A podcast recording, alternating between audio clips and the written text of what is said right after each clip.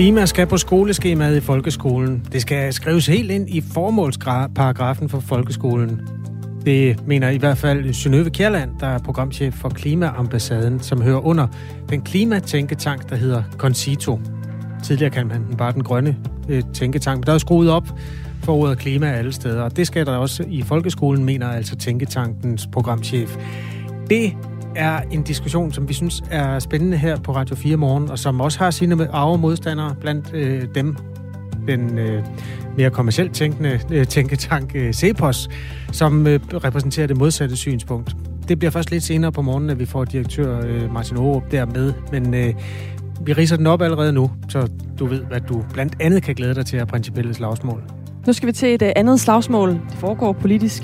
Det er Radio 4 morgen på en mandag, hvor klokken er øh, lidt over syv. Kasper Harbo og Anne Philipsen er dine værter.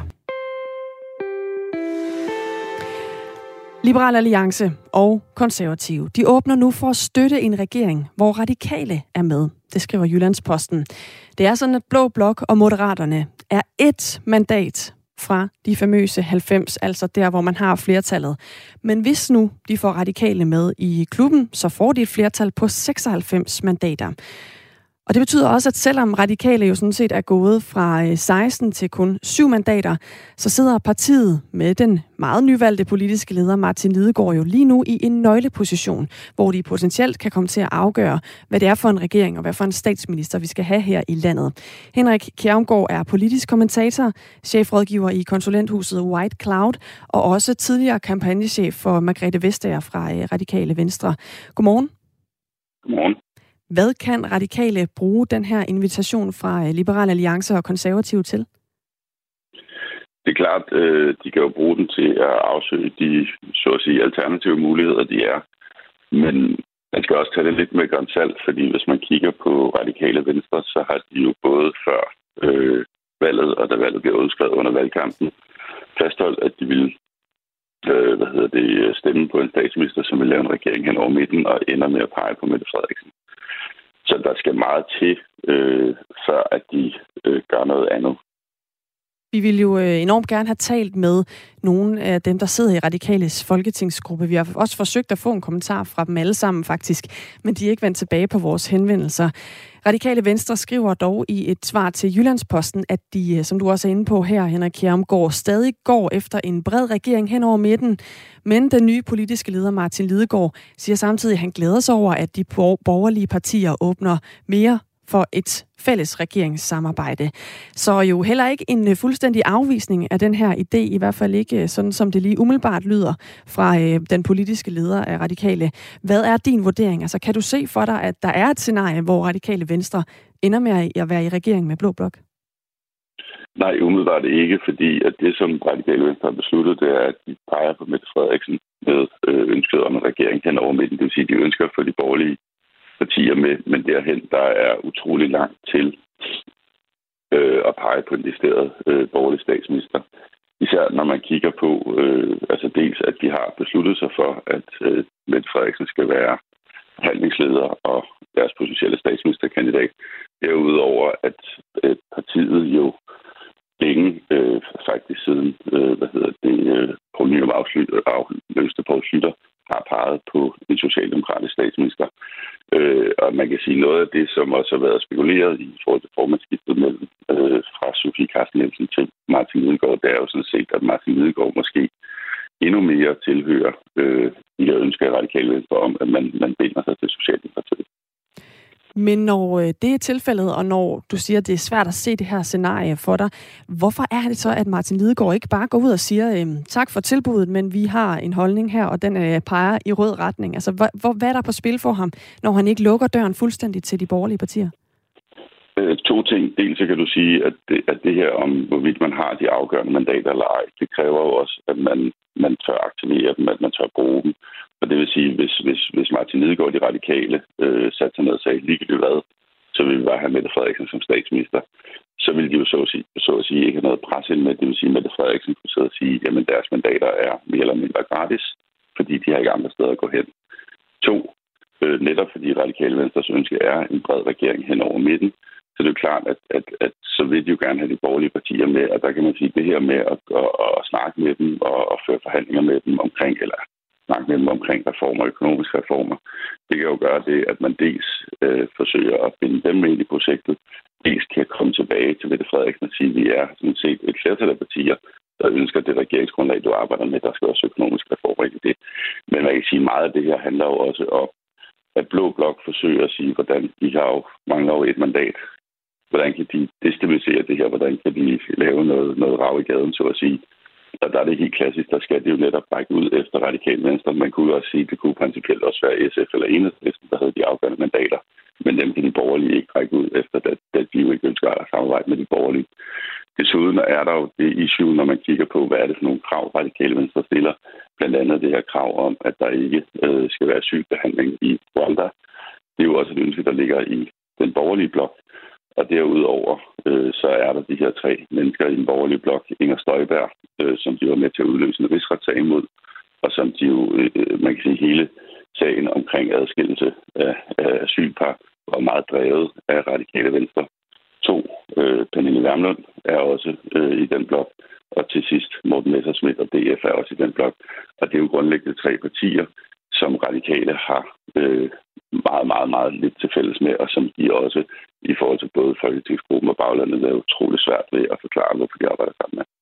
Så der er jo øh, enormt mange ting på spil, mange øh, forskellige også politiske områder, hvor øh, partierne jo adskiller sig fra hinanden, og hvor der også er noget, der tidligere har heddet ultimative krav, som måske hedder noget andet under den nye leder Martin Lidegaard, men alligevel jo nogle ting, man også har sagt forud for valget, inden Martin Lidegaard blev politisk leder for partiet. Jeg ved, at du øh, har sagt, at du mener, at radikale faktisk har spillet sig selv skakmat i hele den her øh, regeringsforhandlingsproces. Hvad mener du med det? Jeg altså sagt, at de har stillet sig et sted, hvor de, man kan komme meget tæt på at være skakmat, netop fordi, hvis du har de afgørende mandater, så skal du også have villigheden til at aktivere dem. Det vil sige, at selvom du er øh, de sidste syv mandater ud af de 90, Mette Frederiksen sidder og kigger på, hvis du ikke ligesom øh, vil øh, sige til Mette Frederiksen, jamen der er også et alternativ, at det hedder, at vi går så at sige over ugen efter vand, går over i blå blok og støtter en blå statsminister, så kan Mette Frederiksen jo til at sige, Eksempelvis, lad os sige, hun i den her runde afsøger hun, øh, hvad de borgerlige partier vil. Hun konkluderer, at de borgerlige partier ønsker ikke at lave en regering sammen med hende. Så kan hun gå tilbage til Martin Lidegaard og Radikale Venstre og sige, jamen det kunne desværre ikke lade sig gøre, så nu går jeg efter at lave et rent rødt flertal. Hvad skal radikale så sige? Skal de øh, sige, så vil vi have, så, så vil vi ikke støtte dig? Øh, fordi hvad er så deres muligheder? Det er det, der er pointen. Så længe man ikke ønsker, kan man sige, til forskel for Lars Løkke og Moderaterne, der er gået til valg på at pege på noget og ikke på nogen. Kan man sige omvendt, der er radikale venstre gået til valg på at pege på nogen og ikke på noget. Øh, selvom de har den idé, øh, selvom de også har det her ønske om en bred regering hen over midten. Så du kan sige, at de har ikke den, den samme manøvre, hvis du sammenligner med Moderaterne, den samme manøvremulighed. Øh, de har ikke på forhånd tilkendegjort, at de også kunne finde på at gøre noget andet. Og derfor har de stillet sig selv i en situation, hvor de er, så at sige, nemmere til skakmat. Vi taler lige nu med Henrik Kjermgaard, der er politisk kommentator øh, om den her situation, som Radikale Venstre står i. Der er en øh, lytter, der har skrevet ind på vores øh, sms. Man kan sende sms'er ind til programmet på 1424. Der står, Radikale Venstre er en lige så fast del af Rød Blok som SF er. Der er ingen risiko for, at de peger på en blå statsminister. Mette Frederiksen kan være helt rolig og kan nok også godt begynde at sammensætte en ny, ren S-regering. Der er også øh, en, der skriver, øh, Martin Lidegaard er nyvalgt. Hvad med baglandet? Henrik Kjermgaard, du har jo en, øh, en fortid som kampagnechef for Margrethe Vestager, øh, så, øh, så måske kan du øh, hjælpe os med at opklare, altså, hvad der er på spil i baglandet for Martin Lidegaard i den her sammenhæng, hvor han jo lige pludselig øh, fra den ene dag til den anden er den, der skal gå i front for de her regeringsforhandlinger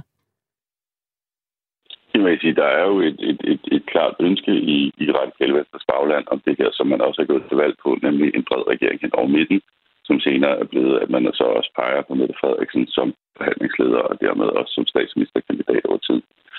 Øh, og det vil sige, at, at, at skulle, øh, og det er jo ikke noget, Martin Lidegaard vil alene, det er en beslutning, der først og fremmest skal forankres i, i, i Folketingsgruppen. Skulle man vælge at sige, bare det, at vi peger på en blå forhandlingsleder, det kræver så, at Mette Frederiksen smider håndklædet ringet. Øh, det er ringen, og man tager en ny runde. Øh, og syvende og sidst peger på en blå statsminister, så vil han blive udfordret i sit bagland, fordi at der er ikke, der er ikke udtrykt øh, klar opbakning eller et ønske om, at det er den vej, man skal gå. Det sagde Henrik Kærmgaard, politisk kommentator og øh, chefrådgiver i konsulenthuset White Cloud, om øh, den her øh, situation, radikale står i, som vi jo også rigtig gerne vil have talt med radikale venstre om. Men vi har ikke øh, fået svar fra dem, øh, vi har ellers har ragt ud til øh, Folketingsgruppen for netop at høre. Klokken er 15 minutter over syv, altså kvart over syv.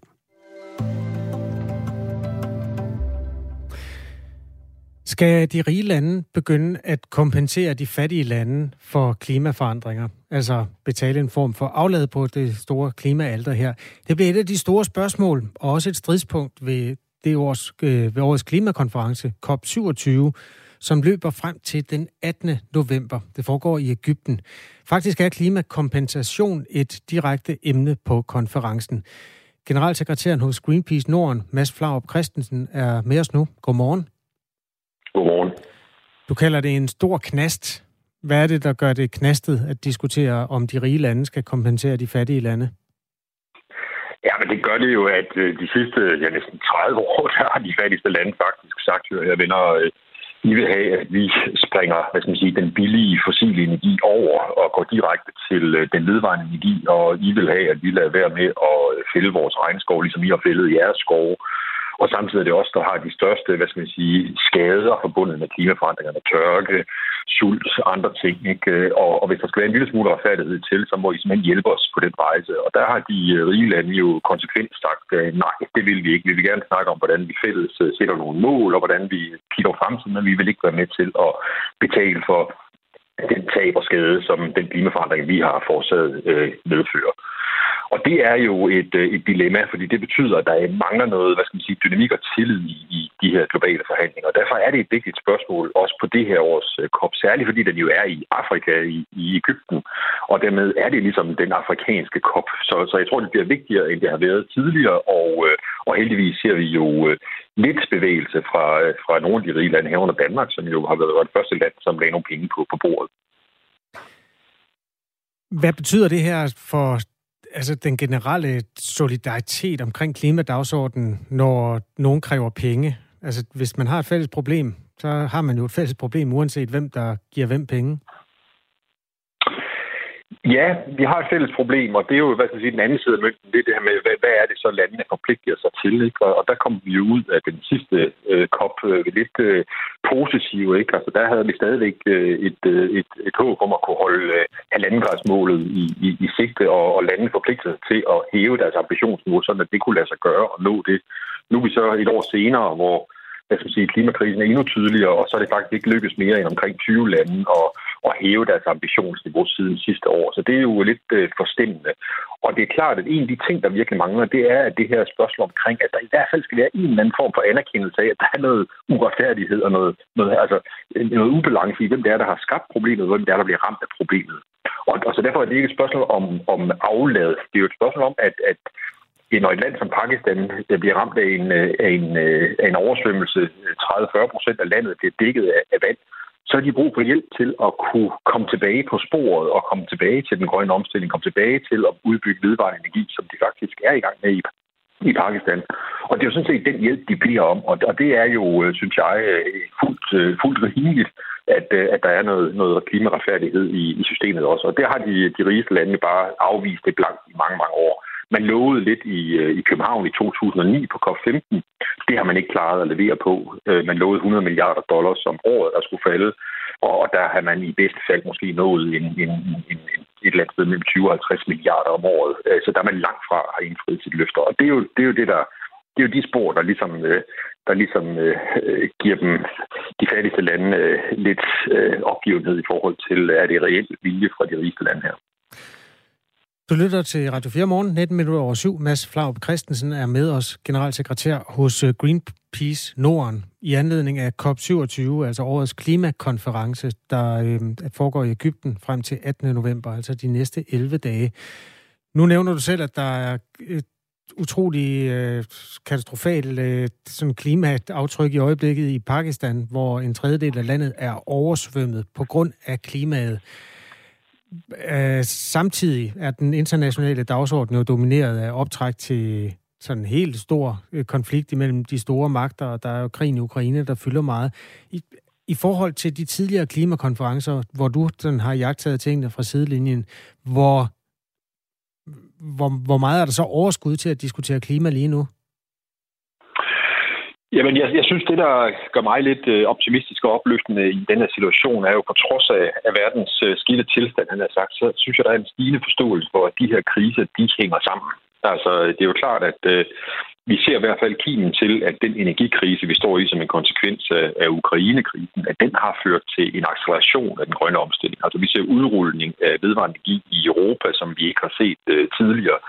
Uh, I øjeblikket er det næsten 2 gigawatt sol, der bliver importeret, altså solpaneler, der bliver importeret fra Kina hver eneste måned i øjeblikket. Det går ret hurtigt, men det er klart, der er jo også, hvad skal man sige, et tryk den anden vej, der siger, ah, at nu skal vi ud og finde mere gas, og vi skal kigge på fracking, og vi skal importere en masse gas fra fra USA og andre steder. Så det er sådan lidt en dobbelttydig ting, men, men det, der er spændende, det er den måde, man taler om det på. Der, der ser man trods alt de kriser som sammenhængende på en måde, man ikke gjorde før. Det giver mig lidt optimisme. Men det er klart, at det er super vanskeligt med den geopolitiske situation i øjeblikket. Og, og, og de spændinger, der er mellem, mellem store magter, der gør selvfølgelig, at, øh, at det er endnu mere øh, vigtigt, at vi i hvert fald mødes om de ting, hvor vi har en klokkeklar fælles interesse, og det må være at forhindre de katastrofale øh, klimaforandringer. Så, så, så vi, skal, vi skal have et, øh, et, et, et fremskridt på, på det her, der er nogenlunde i tråd med, hvad videnskab siger.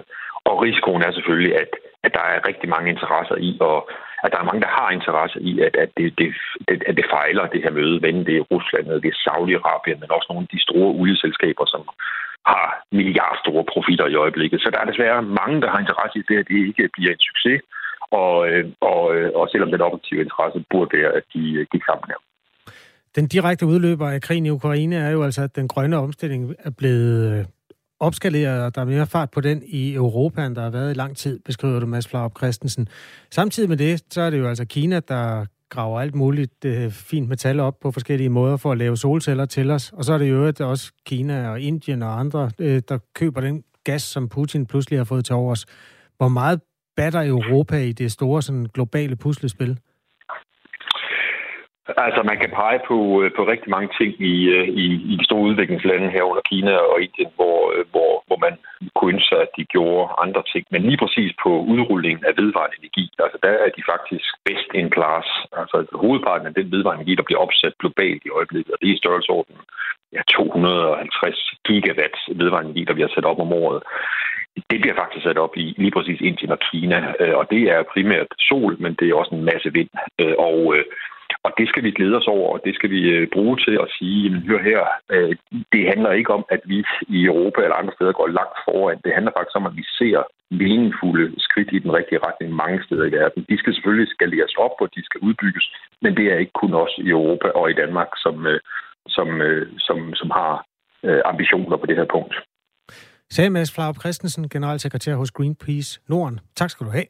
Og øh, hvis man øh, vil høre mere om det her emne, så kan man blive hængende på kanalen, fordi vores udlandsprogram Verden kalder sender kl. 10.05 i dag og spørger netop om klimatopmødet her kan få de rige lande til at hoste op. Der er både øh, tråde til Ægypten og Fiji, og øh, også en tråd her til Danmark, øh, og spørgsmålet, hvor mange penge skal vi egentlig lægge i øh, klimakatastroferne, som andre lande ligesom øh, kommer til at lide under? 50 millioner nåede man frem til øh, i september. Altså selvom der ikke ved det sidste klimatopmøde, det er så COP26, det hed dengang, i Skotland, tror jeg, øh, der blev man jo ikke enige om nogen form for klimakompensation. Det er det samme spørgsmål, som er op at vende nu. Men det blev altså besluttet, at Danmark vil betale mindst 50 millioner i klimakompensation til fattige lande. Det handler om, nu kommer der et citat, det handler om, at vi fra dansk side får udvist en ansvarlighed. Det er faktisk hamrende uretfærdigt, som det er nu, sagde øh, nu fungerende udviklings, udviklingsminister Flemming Møller Mortensen fra Socialdemokraterne dengang. Klokken er 24 minutter over syv. Og det betyder også, at om øh, en lille smule mere end to timer, så fortsætter øh, forhandlingerne om det at lave en ny regering på Marienborg. Det er Mette Frederiksen, der er kongelig undersøger, og som altså står bag de her forhandlinger. Og det vi ved allerede på forhånd, inden møderne er gået i gang, og hun skal mødes med de forskellige øh, partiledere, det er, at fokuset i dag er sundhedsområdet. Camilla Noel Ratke er formand for Lægeforeningen, og hun mener, der er en række områder, som politikerne bliver nødt til at forholde sig til.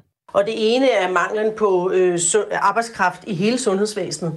Vi ser jo lige nu stigende ventelister, og mange øh, taler om et akut problem, og sygeplejersker, arbejdsmiljø, og nogen taler mere løn.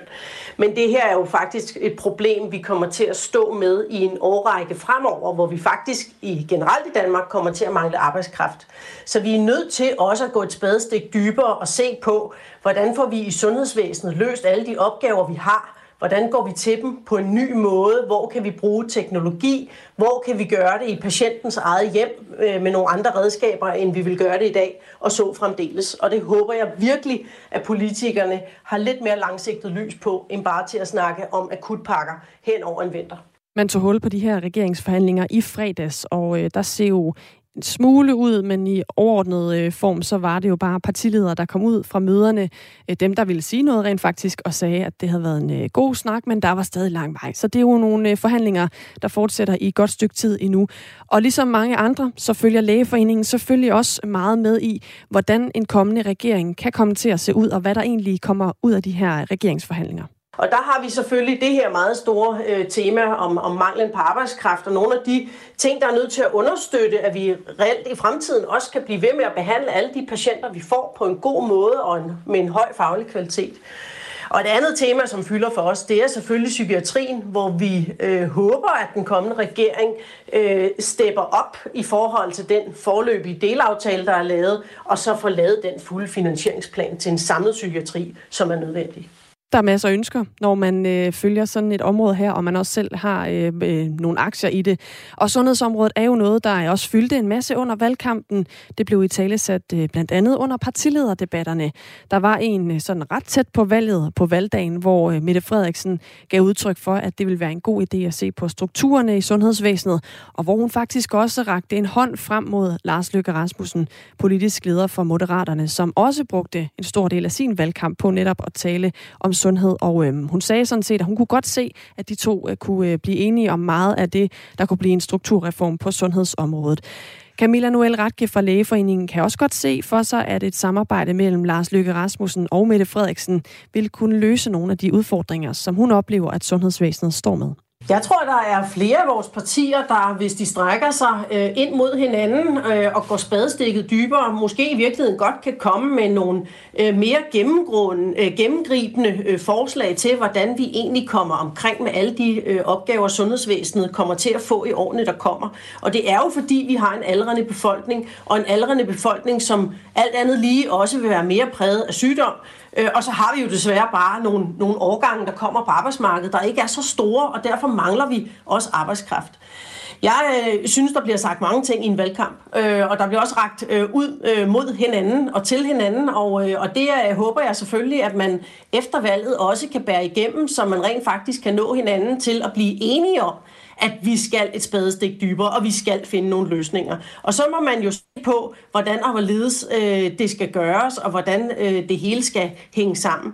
Men der er ingen tvivl om, at vi er nødt til at forholde os til, hvordan vi kan bruge digitale løsninger, teknologi, hvordan vi kan aflaste personalet, så personalet kan bruge deres øh, hoved og hænder på de rigtig syge patienter, og så er der måske noget andet, hvor vi kan have teknologiens hjælp, hvor kan vi behandle patienterne derhjemme hvad er det for en behandlingsgaranti, vi skal have fremadrettet, som er realistisk, så patienterne ikke skal vente, men som vi samtidig også får behandlet de mest syge først?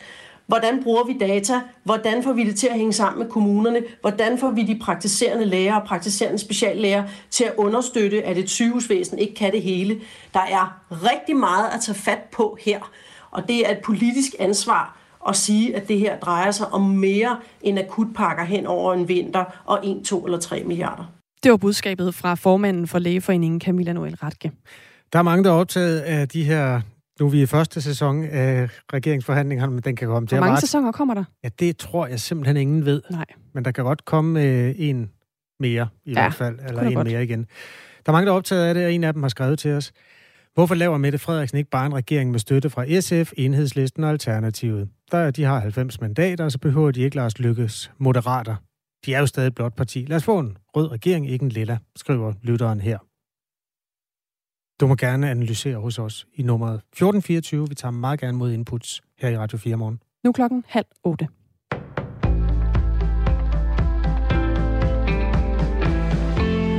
Det alt overskyggende problem i sundhedsvæsenet er manglen på sygeplejersker og læger. Det siger formanden for Lægeforeningen Camilla Ratke til Radio 4 inden dagens regeringsforhandlinger på Marienborg. Vi ser jo lige nu stigende ventelister, og mange øh, taler om et akut problem, og sygeplejersker, arbejdsmiljø, og nogen taler mere løn. Men det her er jo faktisk et problem, vi kommer til at stå med i en årrække fremover, hvor vi faktisk i generelt i Danmark kommer til at mangle arbejdskraft. Der mangler ca. 5.000 sygeplejersker i sundhedsvæsenet, oplyser Dansk Sygeplejeråd. Derudover er der også mangel på især kirurger og psykiatere. Det betyder blandt andet, at mange akutte patienter ikke kan blive opereret med det samme. Derfor håber Lægeforeningen, at politikerne grundlæggende vil styrke sundhedsområdet. Hvordan får vi i sundhedsvæsenet løst alle de opgaver, vi har? Hvordan går vi til dem på en ny måde? Hvor kan vi bruge teknologi? Hvor kan vi gøre det i patientens eget hjem øh, med nogle andre redskaber, end vi vil gøre det i dag, og så fremdeles. Og det håber jeg virkelig, at politikerne har lidt mere langsigtet lys på, end bare til at snakke om akutpakker hen over en vinter. Ifølge fungerende statsminister Mette Frederiksen er sundhedsområdet det første punkt i regeringsforhandlingerne, der fortsætter kl. 9.30 i dag. Unges nikotinforbrug kan give varige hjerneskader, mens andelen af unge, der ryger cigaretter, er faldet de senere år, er det så gengæld flere, som bruger alternative nikotinprodukter, som eksempelvis e-cigaretter, tykketobak, snus eller nikotinposer. Ifølge en ny rapport fra Vidensrådet for Forebyggelse har forbruget været stødt stigende det seneste årti. Hver tredje af de 15-29-årige bruger nu mindst et nikotinprodukt hver dag eller lejlighedsvist. Det er en bekymrende udvikling for nikotin skader børn og unge, langt mere end hidtil antaget, siger professor i lungemedicin Jørgen Vestbo. Man får en hjerne, der bliver bygget til at være afhængig senere i livet. Ikke bare nikotin. Det kan også være alkohol, det kan være kokain. Man får simpelthen banet, eller skabt de hjernebaner, der fremmer afhængighed senere i livet. Man bliver også lettere angst, man kan blive deprimeret, og der er nok også lidt indlæringsbesvær, hvis man som barn eller ung bruger nikotin. Rusland gør klar til nye angreb på Ukraines energianlæg og anden infrastruktur, det sagde den ukrainske præsident Volodymyr Zelensky i aften i en tale til ukrainerne. Rusland vil tilsyneladende koncentrere sine styrker og ressourcer til en mulig gentagelse af masseangrebene mod vores infrastruktur, først og fremmest energi, sagde præsidenten. I den russisk besatte by Kherson er indbyggerne uden vand og elektricitet på grund af luftangreb – også en vigtig dæmning i regionen er ødelagt, oplyser lokale myndigheder. Det er første gang, at Kherson har oplevet så omfattende en strømafbrydelse, skriver AFP. Twitter-brugere, som udgiver sig for at være personer, de ikke er, vil blive permanent suspenderet fra det sociale medie uden varsel. Det oplyser Twitters nye ejer, Elon Musk. Tidligere har Twitter sendt en advarsel, før en bruger blev suspenderet, men det er slut nu, understreger Musk. Mange milliardæren købte for nylig mediet for ca. 330 milliarder kroner. For første gang nogensinde har forskere overført laboratorieskabte røde blodlegemer til et menneske. Det er sket i forbindelse med et klinisk forsøg, skriver DPA. Målet er ikke at afskaffe normale blodtransfusioner med donorblod. Det er i stedet at fremstille meget sjældne blodtyper, som kan være svære at få fat i byer, især først på dagen, men indimellem kan der også komme lidt sol, 10-13 grader og jævnt til frisk vind omkring sydvest.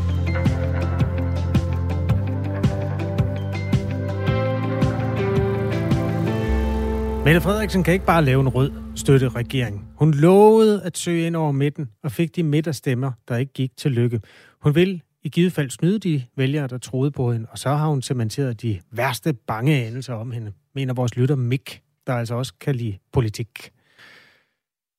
Som en replik til, at vi jo netop taler om de her øh, regeringsforhandlinger, som fortsætter i dag øh, fra formiddag frem. Det er et meget sparet politisk spil, og det kan være svært at få nogen til at sige, hvad det egentlig er, der foregår. Ja. Altså Venstre er jo også gået med til dem i en eller anden grad af erkendelse af, at hvis Venstre ikke gjorde det, så ville det i hvert fald være svært at sige, at Mette Frederiksen er magtfuldkommen. Men altså, de, de ballonger, der er kommet fra venstrelejren, har ikke været sådan malet særligt socialdemokratiske i deres farver. Vi, de tror ikke så meget på det, tror jeg, hvis man skal koge ned, hvad i hvert fald Jakob Ellemann har sagt om den sag. Og hvis man er lidt nysgerrig på i hvert fald at få et indblik i, hvor partierne står hen i forhold til hinanden på den blå side af farveskalaen, så kan man altså med fordel høre det blå hjørne, vores øh, politiske program, hvor de blå partier får lov til at diskutere. Der var også øh, regeringsforhandlinger på programmet, da, da de sendte i fredags. Og der blev altså sagt nogle sådan ret øh, konsekvente ting. Blandt andet øh, konservativs Maja Mercado, der sagde, at hvis Venstre går ind i regering med Socialdemokratiet, så er konservativ altså klar til at være oppositionsparti. Så hvis man har lyst til at få sådan et lille kig ind i, hvad der egentlig er på spil, så kan det i hvert fald være en uh, lille anbefaling hertil. Maja Mercado er faktisk også på spisesedlen hos os, hvis jeg husker ja, rigtigt. det er hun. Vi skal tale med hende klokken kvart i ni. Og uh, det handler faktisk også netop om uh, det her med regeringsforhandlingerne. Det handler om uh, den her uh, brede regering, men ikke den, som Mette Frederiksen har talt om, øh, som vi også har talt om her til morgen. Det handler om det her med, at øh, flere borgerlige partier åbner for at danne en regering, hvor de tager radikale venstre med ind. Det giver dem nemlig 96 mandater. Og det er jo nok til, at man så har et flertal og også kan få en øh, blå statsminister. Det er lidt øh, en anden lyd, end øh, Pipen har haft tidligere, og det skal vi tale med mig Mercado om klokken kvart i ni. Klokken er 7.36. Tak fordi du hører Radio 4 morgen. Klima skal ind på skoleskemaet. Og det skal endda skrives ind i selve formålsparagrafen for grundskolen. Det mener Synøve Kærland, der er programchef for Klimaambassaden under tænketanken Concito, som siden den blev oprettet for 13 år siden, har haft til formål at uddanne og inspirere blandt andet folkeskoleklasser til at arbejde med klima og bæredygtighed. Øh, målsætningen er, at man for øverste politiske niveau skal omskrive grundskolens formålsparagraf, så den i højere grad understøtter som det hedder, at man prioriterer tid og rammer for at kunne gennemføre aktuel praksisnær klimaundervisning med fokus på handlekompetencer. Øhm, den bliver vi simpelthen øh, nødt til at belyse sammen med Synøve Kærland. Godmorgen. Godmorgen. Øh, nu er det en meget lang forklaring her, men altså klima skal ind på skoleskemaet. Hvorfor? Jamen, øh, det er jo sådan, at øh, jeg tror, de fleste af os har forstået, at det der med klima og bæredygtighed, det er, det er en central øh, udfordring, en krise kalder nogen det for, i vores tid.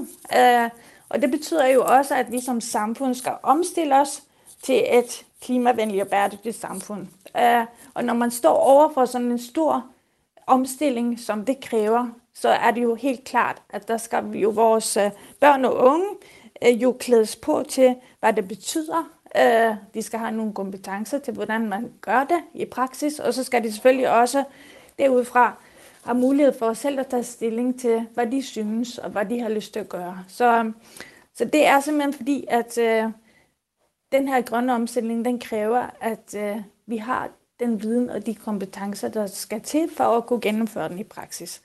Øh, og vi mener selvfølgelig ikke, at der er børn og unge, som skal løse klimakrisen eller øh, og stå for den grønne omstilling. Det er de voksnes ansvar.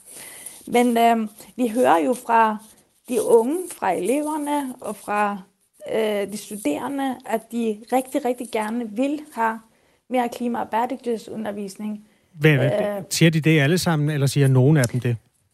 Altså, det er selvfølgelig nogen, der siger det. Det er jo dem, der sådan er de måske aktivistiske af dem. Men øhm, der var sådan, at de, jeg tror det var i 19, der kom der sådan et opråb, som alle de store øh, student, elever- og studenterorganisationer stod bag, øh, som hedder Uddannelser for fremtiden.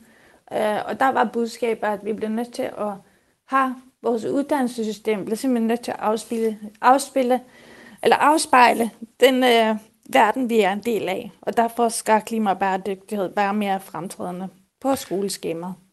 Med i Radio 4 Morgen er lige nu øh, Synøve Sønøve Sjælland, som altså hjælper os med at øh, udlægge det synspunkt, som hun øh, skal fremføre på vegne af klimatænketanken Concito. I september i år var øh, i sammen med 80 uddannelsesaktører med til at overrække børne- og uddannelsesminister Pernille rosenkrantz en lang rapport med anbefalinger til, hvordan man kunne arbejde videre med det her.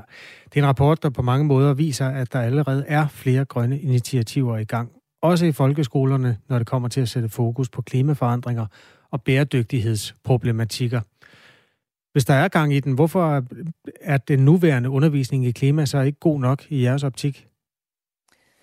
Øh, det er helt rigtigt, at der sker rigtig, rigtig meget. Øh, og det er, er vi glade for. Og der er jo mange lærere ude på skolerne, som øh, har gang i super mange gode ting. Men øh, når vi har en så stor udfordring, så er det vigtigt at have en plan, en fælles plan. Øh, det er for vigtig en dagsorden til, at det er ligesom den enkelte lærer eller enkelte skole, der ligesom skal øh, stå for at sikre, at man har kompetencerne og viden til, hvordan man kan gøre det. Så derfor synes vi, det er vigtigt, at man har en overordnet plan for, hvordan man gør det, så det ikke er op til den enkelte at skulle stå for at holde sig opdateret, og også øh, finde ud af, hvordan man kan undervise i det her, som er sådan et ret komplekst øh, tema på den bedste måde, så man øh, motiverer eleverne og giver eleverne håb og ikke skræmmer dem og bekymrer dem. Ja, for det er jo interessant, at der findes et begreb, der hedder klimaangst. Det fylder meget for de mennesker, der er optaget af de katastrofer, der sker i klimaets navn i øjeblikket, og ja. dem, der kommer i fremtiden. Hvordan skal folkeskolen hjælpe de mennesker, som man så giver, hvad skal man sige, endnu flere billeder af dystopiske sådan klimaperspektiver? Det, som øh, vi oplever, når vi er ude på skolerne, og det, som vi også snakker med lærerne og eleverne om, det er, at øh, de vil rigtig gerne selvfølgelig vide om, hvad der foregår i verden, og de snapper jo alle mulige ting op, øh, selvom vi ikke står og underviser i det. Øh, men det, der er vigtigt, når man arbejder med, med sådan nogle lidt alvorlige temaer, som jo klima er, det er, at man også kobler en handlings- og løsningsdimension på. Fordi ellers så, hvis man får, kun får viden om det forfærdelige, der sker, eller det, der kan være skræmmende, så kan det også medføre en form for handlingslammelse. Det er i hvert fald, i hvert fald det, som forskningen også siger. Men der er det nemlig vigtigt, at man netop kobler det her med praksisnærhed og det med handlekompetencer øh, og løsninger på, sådan så at man også får bare redskaber til at handle, og og så får en oplevelse at der trods alt sker en masse ting på, den her, på det her område. Der er lytter, der skriver, at min filtpen den går direkte i mikrofonen, fordi vores lytter har registreret, at der er en lille raslende lyd. Det handler faktisk om din mikrofon, øh, Synøve. Hvis du kan have lukket dig til at holde den simpelthen væk fra alle former for, for tøj og tørklæder og hvad du ellers har på, og så lige holde den ud i, i strakt arm, så den ikke sidder mod noget. Det, det giver sådan en meget diskant lyd. Ja, nu kom du Beklager. meget langt væk fra den. Ja, det der, det var godt. Bare, bare den ikke godt. lige rører ved noget tøj. Øhm, lad, lad os lige tage et par øh, klip. En af dem, der i øjeblikket forsker i, hvordan kvaliteten af undervisningen i den grønne omstilling er ude i folkeskolerne, det er postdoc Martin Haugberg Lund Laugesen, der sammen med en ja. kollega øh, har set på, hvordan undervisning i bæredygtighed og klima er på mellemtrinet. Han fortæller, at der er stor øh, forskel på, hvor meget det fylder på de enkelte skoler. Det er langt fra alle skoler, der har meldt sig aktivt ind under øhm, den grønne dagsordens øh, overskrift. Og øh, på de skoler, jamen, der vil det være sporadiske ildsjæle øh, i form af lærere, øh, der sætter fokus på det her i øh, temauger eller projektforløb, eller hvad det kan være. Men det er ikke noget, øh, der på mange skoler fylder særlig meget. Det må vi sige. Og det er et problem, mener altså Martin Havberg Lund Laugesen. Det er jo klart, at hvis man har en folkeskole, der er bag om dannelsen i forhold til tidens mest placerende problemstillinger, det kan vi jo ikke være tilfreds med. Det kan man ikke politisk være tilfreds med, og øh, vi ser også, at der er mange lærere, der er frustreret over ikke at være klædt godt nok på til at beskæftige sig med det på en meningsfuld måde i øh, børnehøjde. Så øh, jeg mener, hvis jeg selv, ja, nu har jeg meget små børn, men hvis jeg havde børn i skolealderen, så ville jeg også selv som forælder være bekymret for det og frustreret over, at den skole, mine børn gik på, ikke sat fokus på, på nogle af de allervigtigste problemstillinger, der findes i verden i øjeblikket. Så lyder altså forskerens øh, input på det her. Der er faktisk kommet et stykke sms fra vores lytter Finn, som har en søn, der læser EUX tømrer, og har gjort det gennem tre et halvt år. Han skriver faktisk, at øh, Synøve Sjælland, at øh, de gennem tre et halvt år ikke har haft én opgave, eller et tema, hvor der ikke var klima med i øh, altså problemformuleringen eller på, i behandlingen af det her felt. Noget tyder på, at der altså er en vis øh, opmærksomhed omkring det. Jamen, det er også helt rigtigt. Øh, og det er også det, vi, øh, vi ser, at der er rigtig stor opmærksomhed omkring det, men det er ikke øh, noget, som er opmærksomhed på alle steder, som du også skal høre Martin sagde fra SDU. Og det er derfor, vi har brug for ligesom at lave den her overordnede plan for, hvordan vi sikrer os, at det er noget, som alle får mulighed for at blive dannet indenfor. Øhm, og der har sket rigtig meget de sidste par år. Øh, jeg tror for fire år siden, der lavede vi et projekt på en erhvervsskole, hvor det slet ikke var på dagsordenen, men de seneste par år, så har det virkelig sket en stor forandring. Så det er jo super positivt. Men øh, vi ser alligevel, som Martin siger, at der er meget stor forskel på, hvordan den løft, opgave løftes i skolerne, så derfor så har vi brug for, at øh, der er fokus på det. Øh, og som du nævnte, øh, så er der allerede sådan lavet en plan, som øh, 80 organisationer står bagved. Øh, det vi kaldte for uddannelsespartnerskaber, det var uddannelsesaktører som fra hele linjen, fra børnehaver til efteruddannelse, som rent faktisk er overleveret til, til Pernille rosenkrantz teil som var børne- og uddannelsesminister, og den rapport er fuld af guld, øh, som øh, vi synes, man skal tage fat på, når man øh, udarbejder et nye regeringsgrundlag. Her får man simpelthen en roadmap til, hvordan man kan sikre, at klima og bæredygtighed får en mere central plads øh, og kan understøtte det her. Liberal Alliance, altså for lige at hoppe over i den blå del af lejren. Øh, Liberal Alliances uddannelsesordfører Henrik Dahl har tidligere på året i en artikel i Kristi Dagblad luftet, luftet øh, bekymring for, at hvis man gør det her til sådan et særskilt punkt, undervisning i bæredygtighed og verdensmål, også fjerner fokus fra det, der er folkeskolens kerneopgave. Kan du øh, garantere, at man kan holde fast i skolens kerneopgave og samtidig øh, bringe det her sådan ret store aspekt ind?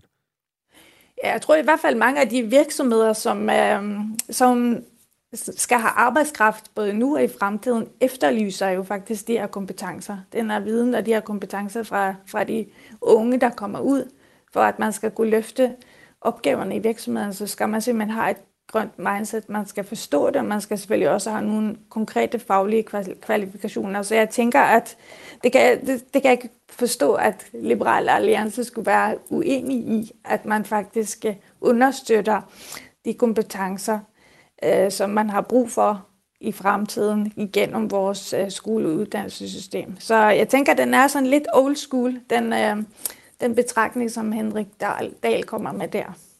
Tak til dig, Synøve Sjælland, som altså er øh, programchef i Klimatænketanken Concito. En tænketank, der er placeret i det mere blå spektrum, er tænketanken CEPOS, hvor Martin Ågerup er direktør.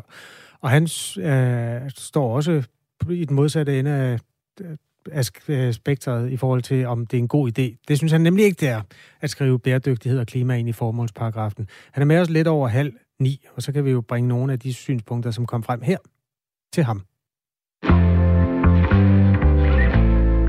I det røde hjørne på Radio 4 tager de røde partier debatten om uenighederne til venstre for midten. Folk, der kommer til Danmark, er jo kommet igennem en masse europæiske lande inden, og det er jo en kæmpe finger til det europæiske samarbejde. Den flygtning, der sendes tilbage til en eller anden lejr i Rwanda, jeg tror jeg sådan set, de er rimelig ligeglade, om det kun er Danmark, eller om det er også noget, vi har gjort sammen med et par andre europæiske lande. Hvilke kompromiser skal der findes, hvis magten skal blive i rød blok? Lyt med i dag 11.05. Radio 4 taler med Danmark. Der har været fodbold i weekenden. Ja, det skal jeg love for. Jeg har ikke set en pind. jeg har set 10 fodboldkampe, for jeg har været sammen med mine bedste venner. Og det er Men, sådan, I har kvalitetstid? Ja, det kan du tro. Vi så en, en, en damekamp, da vi løb tør for herrekampe. Nå, hvordan var det? Det var den italienske Supercup. Det var en ringekamp. Nå. 1-1 mellem øh, Juventus og Roma, hvis du spørger. Afgjort på straffe. Jeg faldet over et kampreferat fra en uh, kamp i Argentina, som jeg bare lige har brug for at vende. Ja, tak. Jeg skal lige have den ud af systemet. Det er uh, kampen mellem vinderen af den bedste argentinske række, og så turneringen Copa da Liga Professional. Det hedder Trofeo de Campeones. Det og jeg vil ikke høre noget om min øh, udtale. Nej, men det er sådan en supercup også. Ja, præcis. Mestre sådan en uh, mesterne. Præcis. Ja. Der uh, blev gået til stålet i den kamp. Der blev uddelt intet mindre end 10 røde kort i én fodboldkamp. Er det mange? Selv i Sydamerika, ja. der er det mange. De har selvfølgelig et, øh, har jeg lavet mig fortælle, et fodboldmæssigt temperament. ja. i, i, på de kanter, ikke? Altså, de, øh, de spiller, og de går til den. Men øhm, de her øh, røde kort, de falder altså mellem det 90. 20. og det 120. minut. Så det er altså også inden for en ret kort periode. Var der forlænget spilletid? Det ja, må der have været. den endte 1-1 i den ordinære spilletid. Og så er man jo nødt til, når det er en finale, at gå i forlænget spilletid. Der må jeg så lige spørge, hvem fik... Øh, altså, røg der fire for hvert hold, eller? Nej, der røg øh, syv til det ene og tre til det andet. Altså, i DBU's regler står der, at man ikke må spille videre, hvis der er færre end syv spillere på banen. Per, per hold? Ja, per Ja, her hold. var Jamen, de 12 i alt tilbage. Jamen, det ene hold har så stået med, hvad giver det? Fire spillere Ja. til sidst? øhm, det, det var noget med noget, der var nogen, der scorede, og så øh, fejrede han det på en provokerende måde, som gjorde, at der simpelthen øh, udviklede sig, sig håndgemæng. Men sluttede kampen med, at der blev scoret, eller skulle de ud i Det er straffesparkskonkurrence? det 118. minut, Okay. at øh, der bliver scoret der, og så bliver han jo bare glad, ham her, øh, Carlos, der scorer. Så bliver der tumult på banen, og man kan blandt andet se, at der er en, øh, nogle spillere, der tager fat i ham her, Carlos øh, Alcaraz hedder han, der har scoret, i øret, og kaster en bold efter ham. Det er jo fuldstændig vanvittige ting. Ikke i Sydamerika. Nej, det kan du selvfølgelig have ret i. Øhm, og dommeren øh, udviser så først ham, der scorer, og så fem øh, af de her spillere fra det ene hold, og så også en øh, holdkammerat til ham, der scorede. Ikke? Så er der ligesom, øh, hvad er der tilbage? Så er der syv spillere der, der er ude, øh, Mm, ude så er der fire af tilbage. kampen. Ja, Det var godt, den ikke røg i straffe. Der skal man jo skyde fem gange. ja, præcis. Det havde faktisk været lidt rimelig øh, svært at gennemføre. Øhm, og så øh, inden da havde de også fået øh, udvist en enkelt spiller og sådan noget. Så vi ender altså med syv røde kort til det ene hold, og tre til det andet. Det er altså fuldkommen vanvittigt. Jeg kender kun et hold fra Argentina. Var det Boca Juniors? Ja, det var, det, det var dem, der fik de syv af de 10 Okay. røde kort. Det er Maradonas gamle hold. De kan endnu. Okay. Ja, det må man da nok lige have lov at sige. Øh, 9 minutter i, i 8 er klokken. Psykedeliske stoffer kan faktisk blive en behandlingsmulighed, når patienter, der har en svær depression, ikke kan hjælpes på den måde, man sådan traditionelt hjælper dem. Det viser et stort internationalt forsøg, som Aalborg Universitet og Aalborg Universitetshospital deltager i. Det viser altså, at det psykedeliske stof psilocybin, som man udvinder af svampen spidsnøgenhat, det kan være effektivt i behandlingen af patienter med moderat til svær depression. René Ernst Nielsen, professor i psykiatri ved Aalborg Universitet og overlæge ved Aalborg Universitetshospital. Godmorgen. Godmorgen. Forsøgene viser, at øh, patienter med bare en enkelt behandling får det markant bedre i modsætning til eller i sammenhold med den traditionelle øh, me- medicinske behandling. Hvad er det helt præcist, I har fundet ud af, at det her stof psilocybin kan gøre for patienterne? Jamen, det vi har set, det er, at øh, når vi har selekteret en gruppe af patienter, der ikke har haft effekt af den traditionelle behandling, mindst to forgæves behandlingsforsøg, så er der en andel af dem, der har effekt af at få en enkelt dosering af den her behandling. Øh, vi ser også, at effekten efterfølgende hos dem, der har effekt, er vedvarende, når vi følger dem øh, op tre måneder efter. Så vi ser måske paradigmeskifte i forhold til, hvordan vi har behandlet tidligere, hvor vi jo gav forebyggende behandling. Så ser det ud til, at vi giver en enkelt behandling nu, som har en vedvarende effekt i længere tid i hvert fald.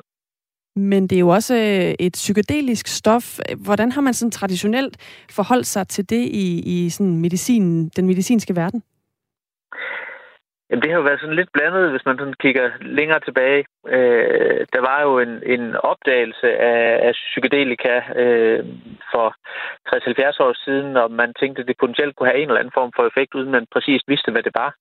Så kom der en begyndende udforskning af de potentielle effekter til en lang række psykiatriske tilstande, men det blev stoppet dengang man øh, mente, at psykedelika var misbrugsstoffer, og man derfor ikke burde have forsket i dem. Det var der i 70'erne. Der har også været en række knap så etisk forsvarlige studier, hvor man ikke havde informeret om, man, man behandlede med den her type behandling. Øh, og det, øh, det har nok også skabt et, øh, et mere grumt billede. Så er det blevet genoptaget her i starten af øh, og 2000'erne, øh, og man har set en effekt på nogle tilstande, og nu har vi så været med til at lave et, et stort forsøg på, øh, på depression her.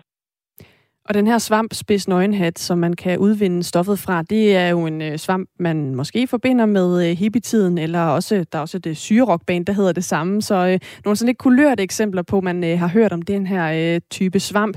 Men i Aalborg, der handler det jo altså om at, at finde et tilbud til patienter, som man ikke kan hjælpe med traditionel medicin til behandling af depression. Og det er øh, det største forsøg nogensinde internationalt med øh, deltagere i 14 lande. Det her stof, nu har jeg måske kaldt det noget forkert, psilocybin, er det som man siger det, René? Ja, det er helt rigtigt. Psilocybin. Godt, vi lige fik det, det på det, det være, Ja, det kan være, at jeg lige skal sige, at, at det, det lægemiddel, vi behandler med, er ikke udvundet af, af svampen, men er derimod syntetisk fremstillet, så man er, er sikker på, på renheden og mængden. Øh, det er jo det, der kan være usikkerhedsmomenterne, hvis man blot indtager en svamp.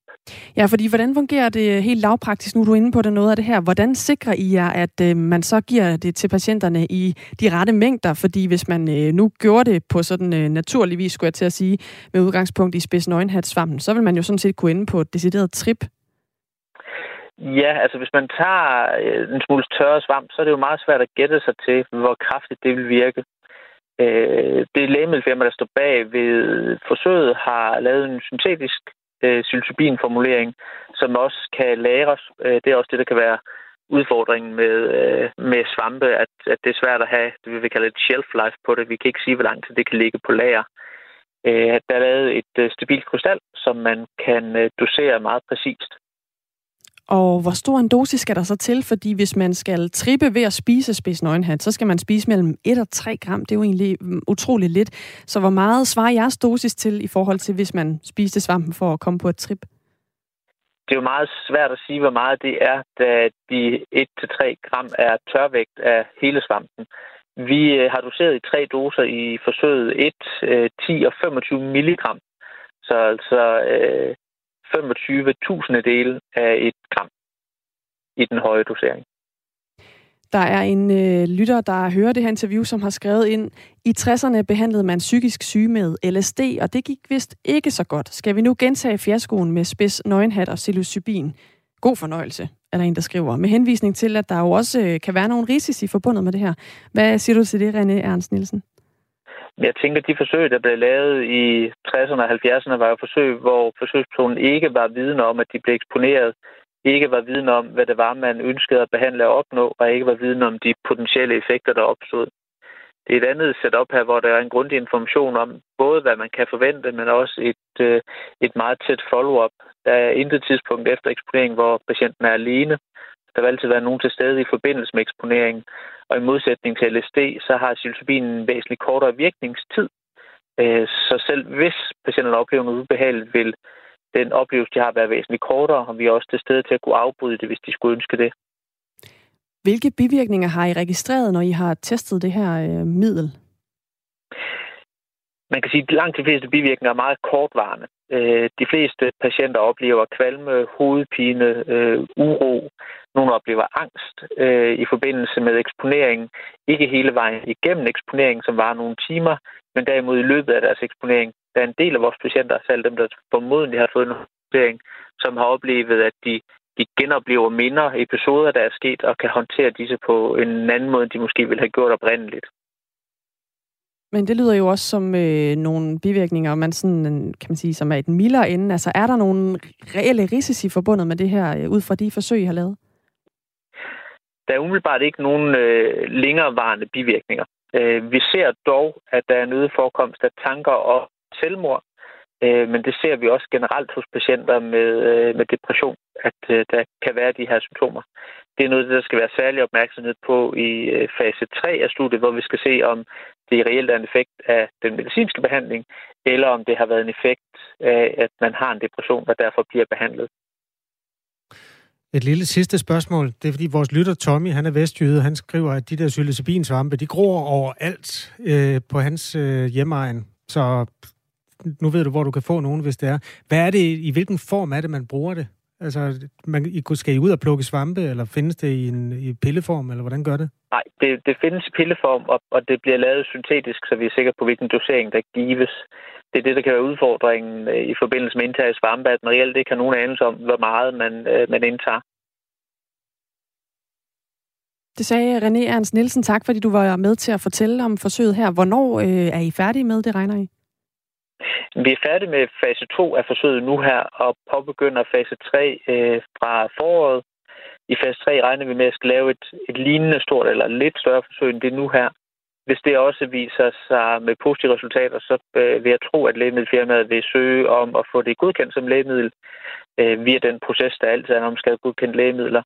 Øh, og så kan man formodentlig se en behandling på markedet om 3-5 år.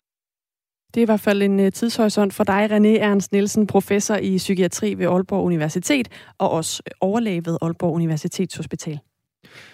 Mens de øh, euforiserende svampe altså til synlædende kommer ud af deres skammekrog, så kan det være, at nikotinen skal skubbes derind.